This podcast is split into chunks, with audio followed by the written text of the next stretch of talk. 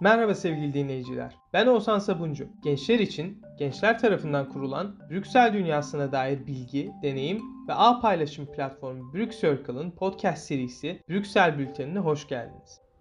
İsterseniz haftaya bomba gibi bir haberle başlayalım.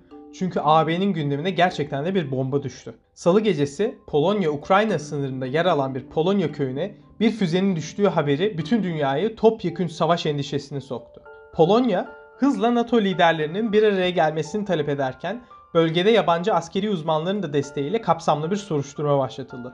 Sosyal medyada NATO buna yanıt verecek mi? ABD nükleer füzelerini ne zaman fırlatacak? Rus tankları AB'ye nereden girecek sorularını çılgınca yanıt aranırken önce ABD'den ardından da NATO Genel Sekreteri Jens Stoltenberg'den yürekleri su serpen bir açıklama geldi. Anlaşılan o ki iki Polonyalı'nın ölümüne sebep olan füzeyi fırlatan ülke azılı uluslararası suçlu Rusya değil de bu sefer Ukrayna'ydı. Ama sebebinin yine Rusya olduğunu söylemek yanlış olmaz. Çünkü soruşturmaların sonucunda Polonya'ya düşen füzenin Ukrayna hava savunma sistemlerinin Rus roket saldırılarına yanıt olarak ateşlediği bir füze olduğu ortaya çıktı.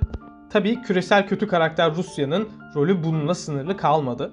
Rus lider Vladimir Putin'in önce katılacağını, Ukrayna'nın işgalinde ele geçirdiği Herson şehrini kaybettikten sonra ise katılmayacağını açıkladığı G20 zirvesi Endonezya'nın Bali kentine başladı. Konular arasında Ukrayna krizi yer almakla birlikte Çin'in Rusya'ya net bir tavır koymaması ve Tayvan'a müdahalede bulunması ihtimali gibi sorunlar da masaya yatırıldı. Zirvede bulunan AB Liderler Konseyi Başkanı Charles Michel, liderlere Ukrayna tahılının ihraç edilmesini sağlayan anlaşmanın devam ettirilmesi adına herkesin çalışması gerektiğini vurguladı. Michel'in Çin lideri Xi Jinping ile de görüşmesi bekleniyordu. Ancak Xi'nin görüşmeyi son dakikada iptal etmesi epey şaşırtıcı oldu.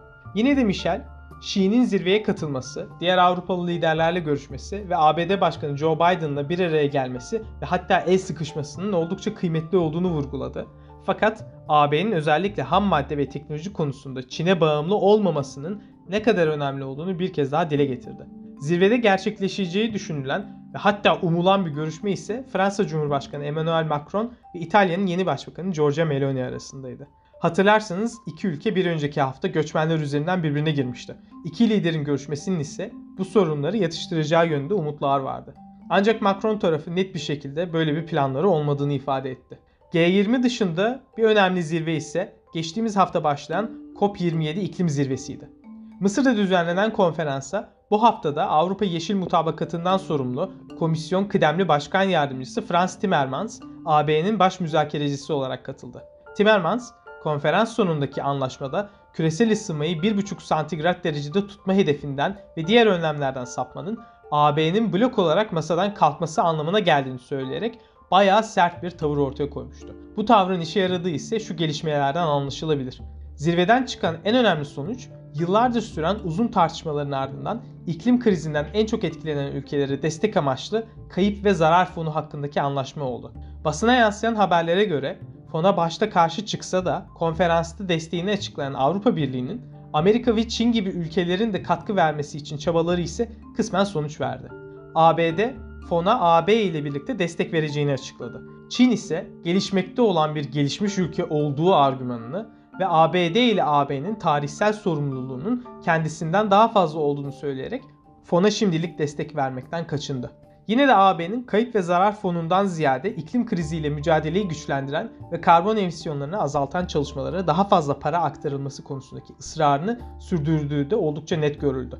Timmermans, konferansın kapanışında yaptığı konuşmada yapmaları gereken hala çok şey olduğunu ve bu konferansında bir öncekiler gibi çok eksik kaldığını söylemeden geçemedi. Tabi bu sırada AB'nin de kendisine belirlediği hedeflere ne derece ulaşabileceğinin hala meçhul olduğunu da hatırlatmak gerek. COP27 bir anda gündeme oturan füze krizi ve G20'deki tartışmalar yüzünden biraz daha arka plana atılmış gözükse de üzerinde yaşadığımız yegane gezegenin geleceği adına fazlasıyla mühim bir zirveydi. Fakat bu aşamada herkesin önce kendisine, sonrasında ise etrafındakilere şunu sorması gerekiyor. Ortaya çıkan sonuçlar gerçekten de Timmermans'ın dediği gibi yetersiz mi kalıyor? Naçizane düşüncem evet olsa da ben sizlere bunun sebebini ve neler yapılması gerektiğini düşündüğümü açıklamayacağım. Aksine sizlerin bize fikirlerinizi sunmasını daha çok istiyorum. Siz bu konuda ne düşünüyorsunuz? Timmermans sizce haklı mı? Haklıysa neden? Ne yapmak lazım? AB bu konuda nerede? Sizce nerelerde olması lazım?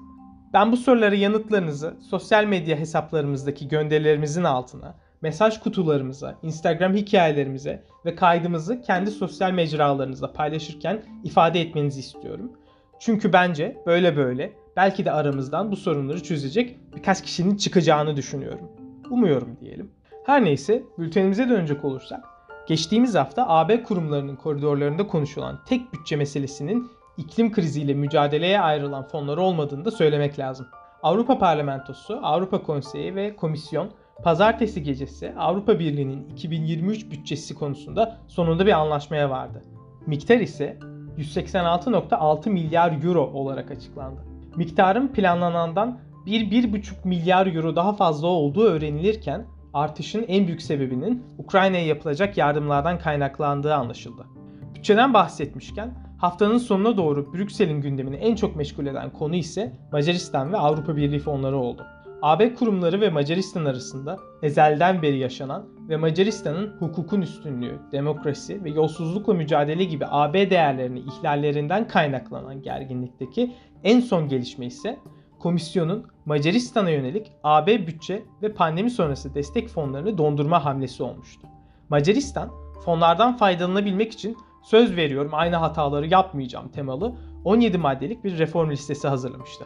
Listenin son yürürlüğe girme tarihi siz bu kaydı dinlerken geçmiş olacak. Ancak komisyonun bu konuda nasıl bir adım atacağı ise hala bilinmiyor. Her halükarda komisyon bu konudaki nihai kararını 30 Kasım'a kadar vermek zorunda. Çünkü Aralık başında düzenlenecek AB Maliye Bakanları toplantısında paranın Macaristan'a verilip verilmeyeceği açıklanacak. Bunun için de komisyonun kararı gerekiyor.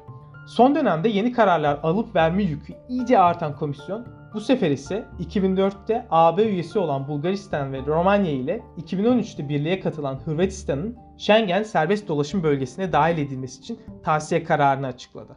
Uzun süredir beklenen karar 3 ülkede büyük sevince yol açsa da AB konseyinde yer alan birçok ülkenin aynı heyecanı paylaşmadığı ve komisyon tavsiyesini hemen kabul edeceklerinin şüpheli olduğu öğrenildi. Bu gelişmeyle birlikte bir Brüksel bültenini daha hep birlikte kapatıyoruz sevgili dinleyenler. Önümüzdeki hafta AB Enerji Bakanları bir araya gelerek birliği adeta ortadan ikiye ayıran enerji tavan fiyat uygulamasını tartışacak. Ayrıca sene sonunun hızla yaklaşmasıyla birlikte 15-16 Aralık'ta düzenlenecek AB Liderler Zirvesi'nde hazırlıkları başlayacak. Bu gelişmeler ve daha fazlasını kaçırmamak için Brüksel Bülteni'ni ve Brüksel takip etmeyi unutmayın.